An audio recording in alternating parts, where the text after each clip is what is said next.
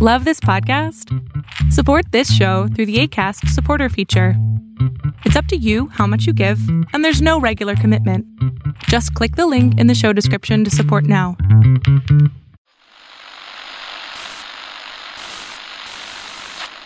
Nine, twelve, ten, twenty-eight, two, twenty-three. This is Deep State Radio, coming to you direct from our super secret studio in the third sub basement of the Ministry of Snark in Washington, D.C., and from other undisclosed locations across America and around the world. Hello, and welcome to another special episode of the podcast. This is part of our one on one series where we get together with uh, book authors and we allow our audience, our members, to pose questions to them. One of our most popular recent conversations was with Gayle Tzemach Lemmon, uh, who is uh, a best-selling author. Her most recent book is The Daughters of Kobani, a story of rebellion, courage, and justice.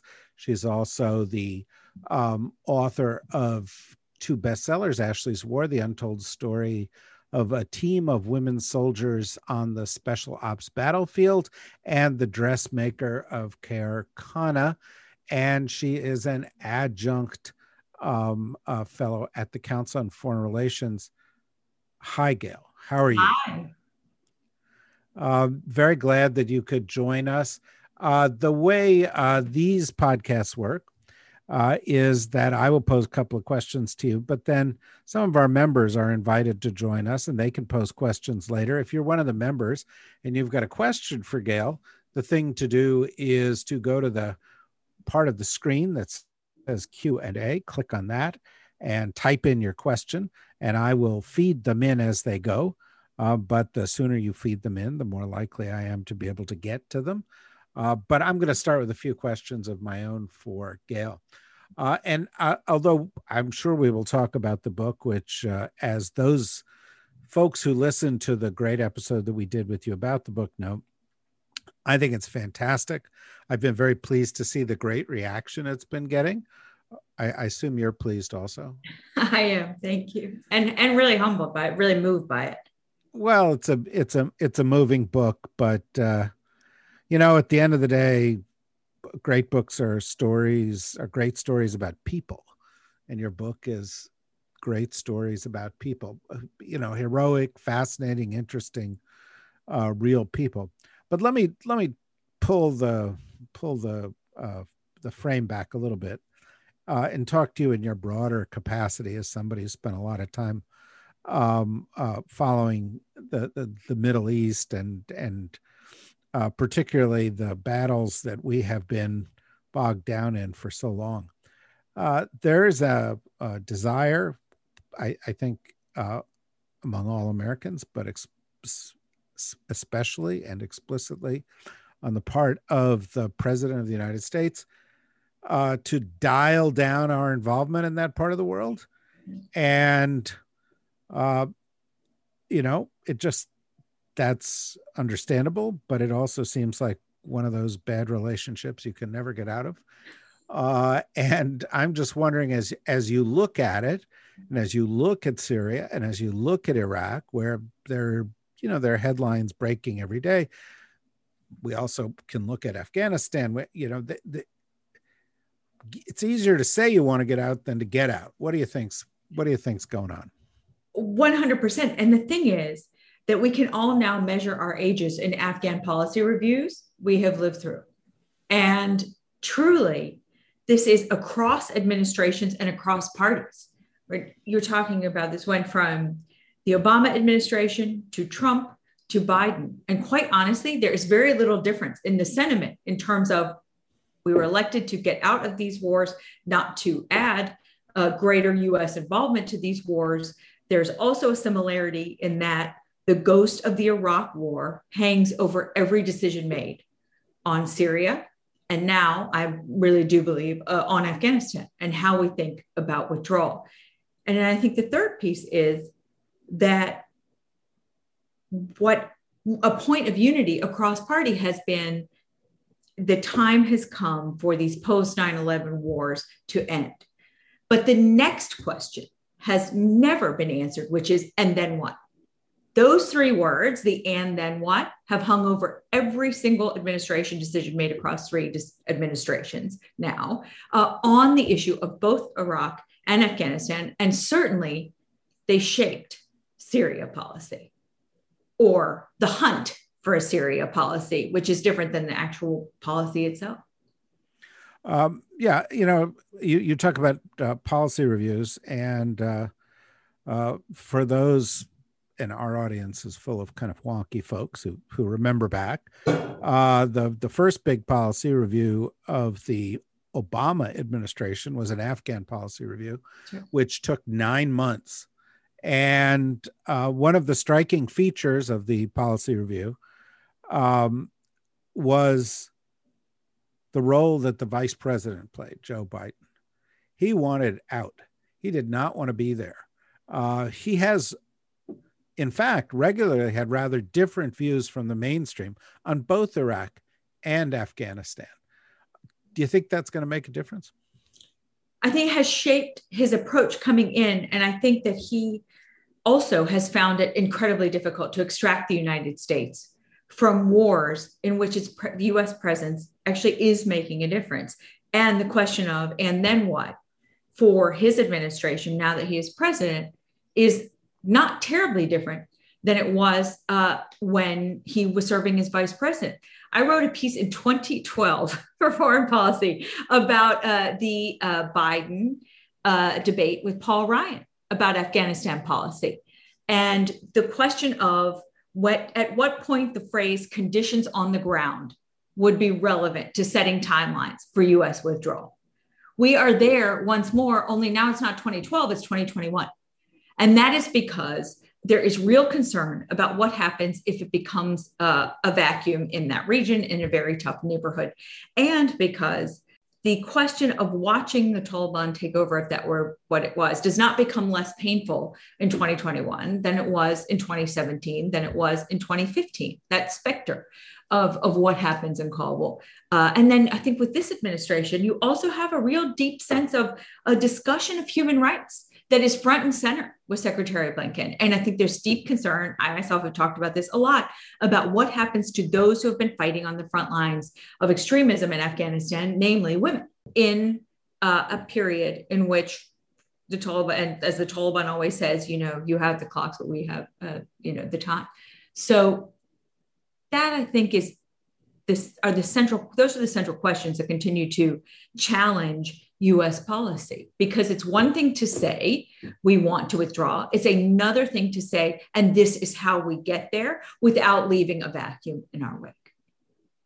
Um, it's it's interesting that you mention uh, human rights and and women.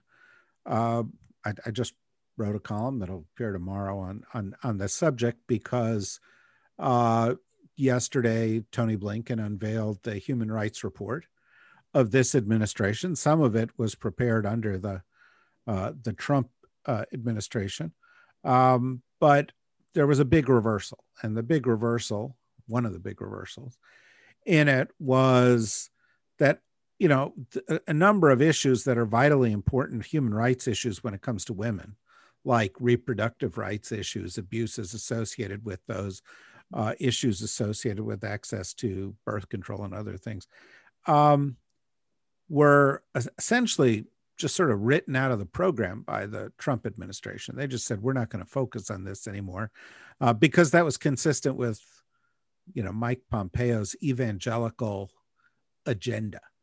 Um, uh, and, you know, Tony Blinken came in and, and he said something that, you know, is, is in fact a quote of what Hillary Clinton said at the Beijing Women's Conference, which is women's rights are human rights and and and we're going to reverse that. We're going to focus on this.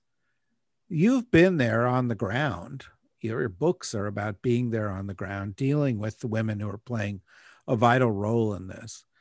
Can you draw a line between america's stance on human rights and women and our national security interests in the region? To me this matters most because it is about national security. It's about shared prosperity, shared stability, more people having more of a stake and more of their communities, more societies, so that there is less in terms of conflict, right? And when you look at what women are doing on the ground in Afghanistan, uh, oftentimes in Iraq, certainly in northeastern Syria, and what they are doing is fighting extremism, getting kids to go to school, starting businesses, helping provide li- uh, livelihood options. This is stuff that we see as soft, but which is deeply hard work. And it's deeply hard work when you're facing existential threats to do it. And yet, because we have not ever really seen women's work in those contexts as deeply serious, nor meriting intellectual examination, we have not often taken the time to connect the dots between your excellent question and reality on the ground, which is does this really matter to America's national security? I argue that if you are President Biden, who deeply cares about a notion of, you know, he's talked quite eloquently about CT light, right? This whole notion of US air power, but local folks on the ground fighting local battles that have uh, they have a local stake in, then you cannot do any of that that lasts and endures when half the population is seen as a special interest group. When these are the people when you're on the ground you see every single day showing up at community centers opening businesses uh, fighting against extremism trying to keep their kids out. I remember interviewing a, one young man. I said uh, did you join isis? And he said oh my cousins everybody in my town did. This was in raqqa. And i said why didn't you? And he goes oh my mother would kill me. Right? And so but we don't take that work seriously. And to me this whole notion of full stake in the voice of what comes next for your society. And the US as a role in enabling those who are fighting against extremism. And we're talking on the on the extremism side here. We're not yet on the great power side right and, and the chinese context. I, I think really does matter. Um, I, I, I want to remind anybody who wants to pose a question to put it into the q&a feed. Let me keep going here. Um, because you know I, it's interesting and I, i'm sure this was all part of your vast strategic plan that you worked out 10 years ago but you've written about the role of, of women in, in in the us military in this region the role of women in afghanistan in this region and and now the role of of um, uh, uh, kurdish women in in in the in the conflict that intersects syria but also impacts turkey iran iraq um, and you know, the last time we talked, we talked a little bit about was how the United States, whenever it's given the chance, um, lets down the Kurds. But I, but I, you know, I think the stakes are quite different and and and and more worrisome when it comes to women in these parts of the world. And um, you know, the I, I've been writing about these things for as long as they've been going on and watching them and observing them and talking to people. And I have to tell you, when I look at Afghanistan, here's what it looks like. We're going to try to draw down. We're going to leave a few people there. Gradually, the Taliban is going to take more and more control. We're going to hand the keys to the country back to them, and they're going to start doing horrible things again. And it's going to affect women disproportionately see a same kind of an outcome as as as likely um, in what goes on in Syria and whether you know it's Syrians or Turks or somebody else who you know undermines the futures of these these these women um, uh, who who played such a heroic role as as Kurdish fighters, they're they're also likely to be let down. Does that worry you? I mean, it worries me immensely, but I'm going to play the optimist for you for a okay. moment, right? Because look, I remember under the Obama administration, the Washington Post headline where they basically called Afghan women pet rocks. Right. And I remember reading that piece and then writing a foreign policy piece saying Afghan women are not pet rocks. They are our allies in this fight. You care about keeping the Taliban at bay. And, you know, why do we care? We care so it's not an epicenter of extremism, right, from the US side. So By the way, you- I don't think it was a Washington Post article. I think it was somebody in the Obama administration. That's correct. Sorry, quoted we in the We have to lighten our backpack and we have to remove some of these pet rocks out of it which that's exactly right lives forever with me as one of the shittiest things an american official has said. Anyway, go on. I'm sorry. Yeah, and that quote in that piece, right, provoked a lot of conversation among people who said, "This is the whole issue right here." I was one of them and said, "This is not about nice to haves. This is about national security." And until we frame the inclusion of women as relevant to national security versus a pet rock or a nice to have that is disposable, we will be in exactly the same carousel over and over again. And where I do have some hope is a couple reasons. One is I do think that more people are having this conversation and that more of America can see that this is not about special interest, but it is about shared interest and about a shared interest in a shared prosperity and stability. And that if you don't want large deployments of US forces in tough parts of the world, what do you want to do? You want to make sure that people who have the same values, who have the same interests, who are doing the work and risking their lives. You have female judges now getting assassinated in Afghanistan. You have women polio workers getting assassinated in Afghanistan. You have women journalists facing assassination, all these people whose lives are on the front line, who are fighting our fight. Right. And, and so I think that more people are paying attention to that. I, you can call me hopelessly optimistic, but uh, coming from Greenbelt, Maryland doesn't come, you know, not a lot of PG County hopeless optimists. So I will just say, I, I really do think it has a dose of realism running through its veins.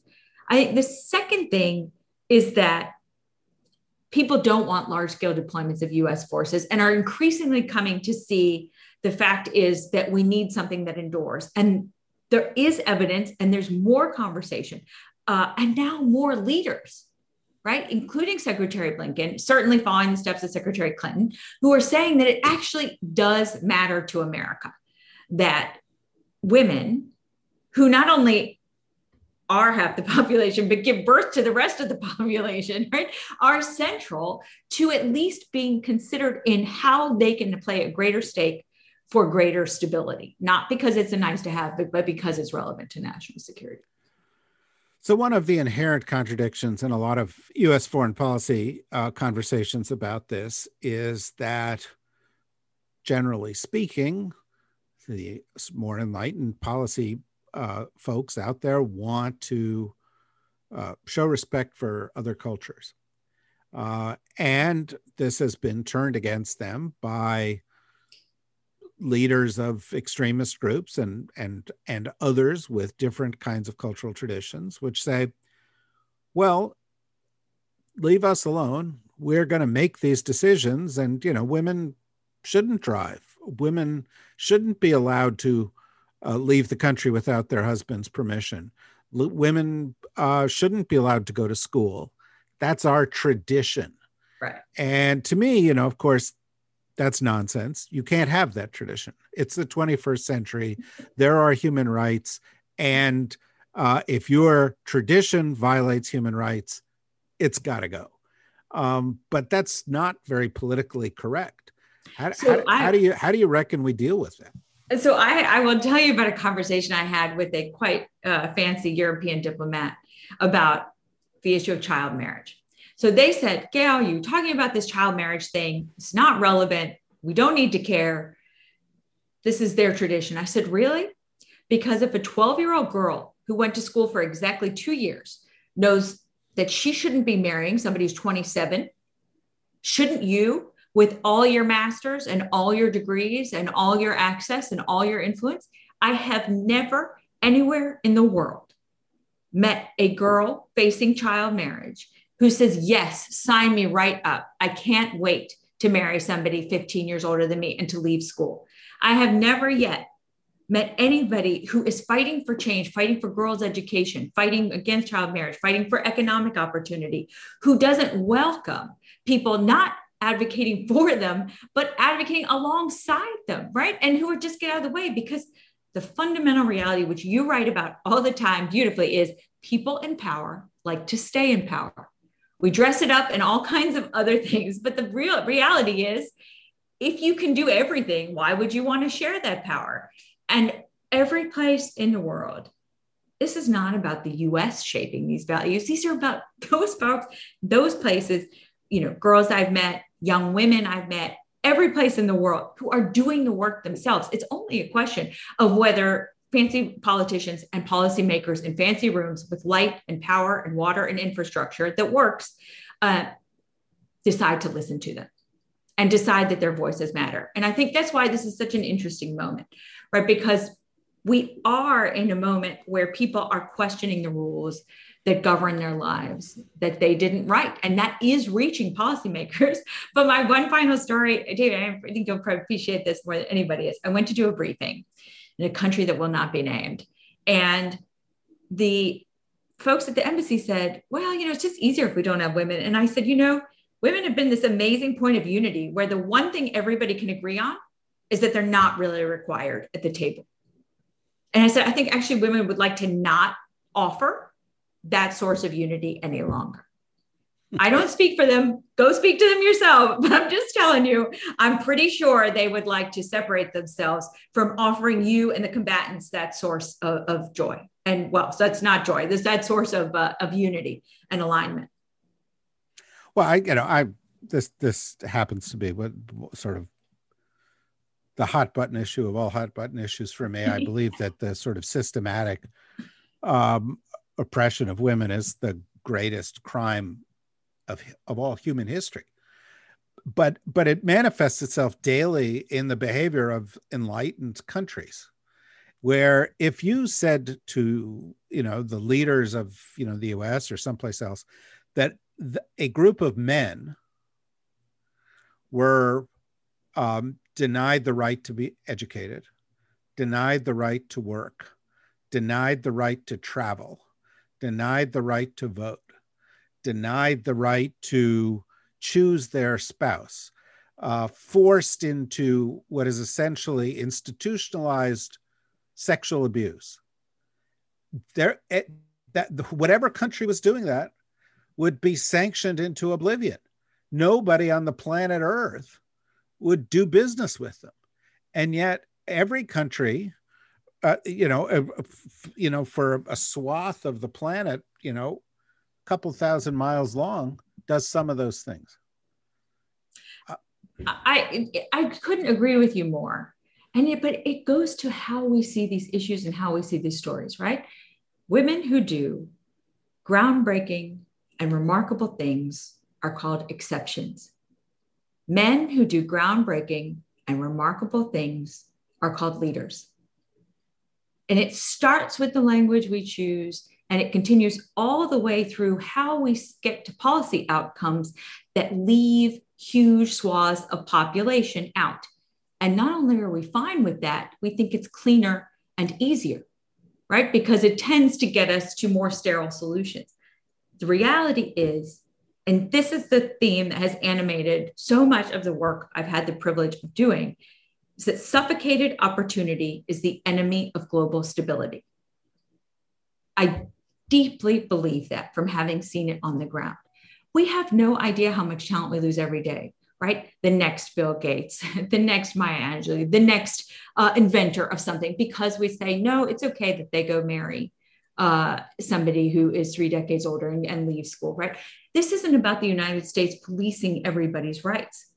This is about homegrown voices, homegrown agents of uh, progress being heeded and listened to.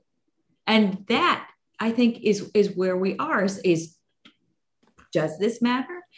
I go back to the notion that this matters to the US as a matter of national security, not as a nice to have. Yeah. Well, and also as a moral imperative.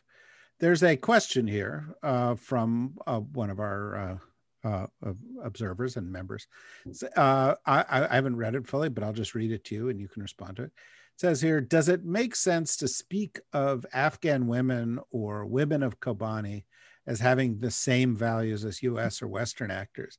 There may be a coincidence of interests in, for example, keeping radical jihadists at bay, but Kobani women represent a radical vision that does not align with the worldview of many people in DC. So my question is, do you agree with the question? And and and and if so, how do we deal with it? Uh, I would take a step back and reframe the question. I think it actually at the end it comes to the notion writ large of human rights, right? Access to education, access to opportunity, access to a voice in your life.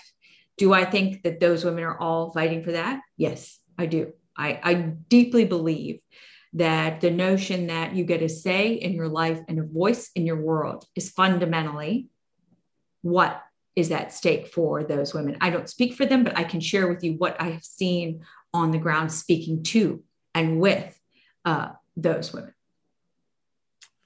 Um, yeah. Well, the question is, you know, are there changes and and and do we perceive them? Tony Blinken's a very very different guy, um, but he's got a lot on his plate. You know, and I've noticed over time, uh, you know, the Sandy Berger, former national security advisor, used to always say yeah. Washington is the place where um, the urgent always overtakes the important. Yes. Um, and I remember, I, I remember during the period that I was running foreign policy, we would give out awards every year to leading thinkers. And one year we had four guys who were part of the resistance in Raqqa come. Yeah. Uh, and they it was one of the most moving exchanges that I've ever had with anybody. You know, he's a guy, one of the guys was 24 years old, and he was kind of like, Well, I'm gonna go back. And, you know, somebody said to him, you know, do you have a girlfriend? and he's like, I don't think I'm gonna live that long. Yeah. You know, it, I don't I don't think that I, that's not in my life. You know, that I'm, I'm gonna I'm gonna be killed. Right. And um, some of these guys died, and uh, for a moment, we were at a cocktail party at the Four Seasons Hotel in Washington, going, "You guys are so moving," and and you know, two weeks later, we were going, "Oh, Mitch McConnell's such a bastard," and totally forgot. I, you know, writing a book like The Daughters of Kobani is a great way to say, "Don't forget," but do you worry do you worry that they're going to be last week's story for even uh, an engaged administration? Because I, I think you know Tony's shows he cares about this stuff.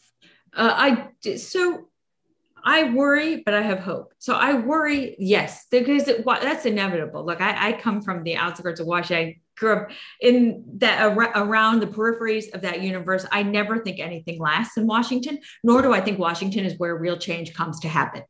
I actually think that change comes when folks in the American public get engaged and put pressure on their on their elected representatives. I actually don't believe that most change originates in your nation's capital because I think it takes people who don't live this and who aren't at cocktail parties looking smart for one another to actually push for evolutions that endure and I know that is a radical notion. Maybe that's my PG County notion, David, but uh, that is that's where uh, I come out. And it's interesting. So my godmother worked overnights at the government printing office, and with and when I first when I wrote my first book, she called me very surprised and said, "Wow, I really liked it." And I said, "We don't have to sound so astonished by the fact that you like the book."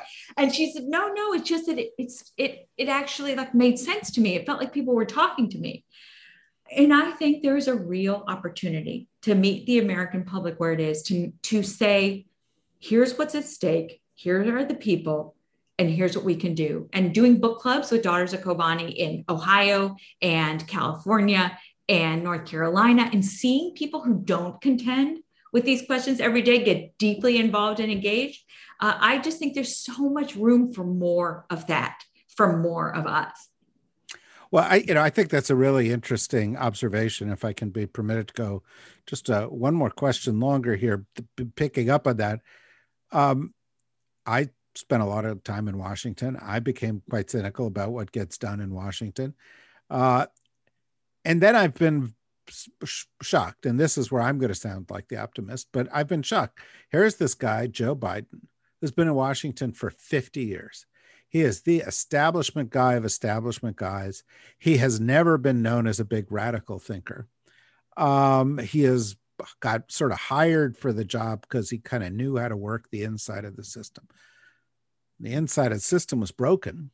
And so on the American Rescue Package plan, and and now he's moving with this infrastructure thing, he's done this kind of radical thing, which is what you just said which was he said, I'm going outside the Beltway. Uh, sure, I want bipartisanship, but it's not going to be bipartisanship with these kind of hyper partisan professional politicians on the Hill. It's going to be Democrats and Republicans and independents outside the Beltway, out in America. And, you know, I'm optimistic. He may actually get this infrastructure package done. He may get some other things done by delivering things that the American people want and by kind of disintermediating those hyper partisan characters on the Hill it's an interesting thought and, and a hopeful one that that can happen also in foreign policy. And so that this is, you know, the last question goes back to what you were saying. You've been to these book clubs. Tell us a little bit about what the reaction is of the people at book clubs in in in the Midwest to the Daughters of Kobani. It's so moving. I will tell you. Look, I, I think. look, folks, who do I sound like now, David? Uh, no, I came from a community. As, if you use the word malarkey, I'll get exactly. it. exactly. But but I came from a community of single moms in Greenbelt, Maryland, all of whom were working at least two jobs, none of whom had a degree in, from a college, and certainly none of whom went to graduate school. I have always believed when people have told me there's no audience for that story, I've always said, I don't buy it even for a second because I know those people. I grew up with those people. And if we actually sat alongside them and talked with them, you would know them too because they actually do care about that hardened conventional wisdom. No one cares about foreign policy. No, they don't necessarily care about nameless, faceless people shooting at other nameless, faceless people nor do they care about nameless, faceless people in fancy rooms drinking fancy cocktails, sounding smart to one another. But what they do care about is the human stakes of policy decisions. And if you can talk to them in ways that respect who they are and their lived experiences and get at big picture things through uh, worlds that are relevant and that feel like they are relevant, then you can move them. The first question I've always gotten is How did we not know this story? The second question I get is What can we do? And the third question is where do we go for more information? I mean, I was in a book club with this woman the other night who was so amazing, said works in real estate, was like, I was up Googling and trying to, you know, reading foreign policy, reading all these magazines, trying to get more background information. She's like, I just didn't know that any of this was happening. So for me, it's a huge privilege to enter people's living rooms and to talk with them about national security and foreign policy issues um, in a way that gets at the big picture while also showing the personal stakes because we think it makes us smarter to talk about policy as if it does not play out in people's lives and i've just never believed that's the case so what do you tell them they can do to help well, I say you can listen to Deep State Radio oh, and get course. much more more. And, and I also say, no one thinks you care. No one thinks you care. They go to a Gallup poll and say, look, X percent of people say they don't care about, right? I said, you use your voice. You organize around all kinds of issues in your children's school. You organize around all kinds of issues in your neighborhood, all kinds of issues around your job. You know how to organize, you know how to use your voice. Many of them are moms, right? Who else knows better how to use their voice? I raise mine all the time. Uh, is, but, you know, let your folks who represent you know that you care and engage and that also you know is i think deeply connects to them they, you know if some who are less politically active might say oh does that really matter and then somebody else in the room will say oh yeah you know so and so who works at the local office i can connect you to or you know so that dialogue then happens uh, it's it's great advice. It's it's always great to talk to you. I'd like to talk to you about this stuff every week. Um, uh, you because you know the one of the flaws in the history of the world is that most of that history has only been about half the people. It's only been about the men. And the women are in many ways changing the world, and in many other ways, uh, the, the their story uh, will be determinative on how things work out.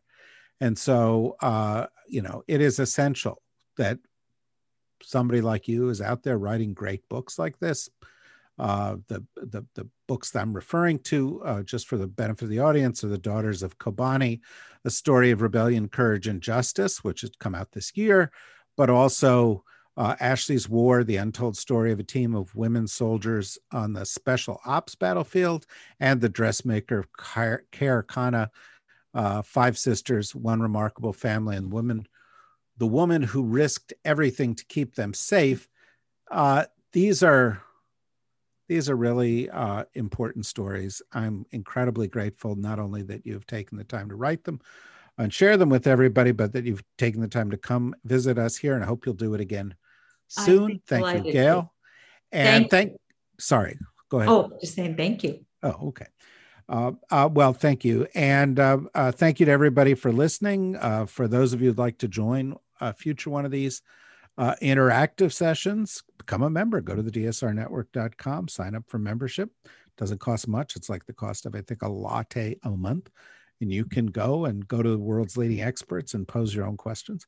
Uh, do that. Uh, help us with what we're doing here. I uh, think it's very interesting. We've got very exciting uh, programming coming up in the future. You'll also find that at the dsrnetwork.com. Until then, thanks very much for joining us. Thank you very much, uh, Gayle. Go out and buy our book, everybody, and uh, stay healthy, everyone. Bye bye.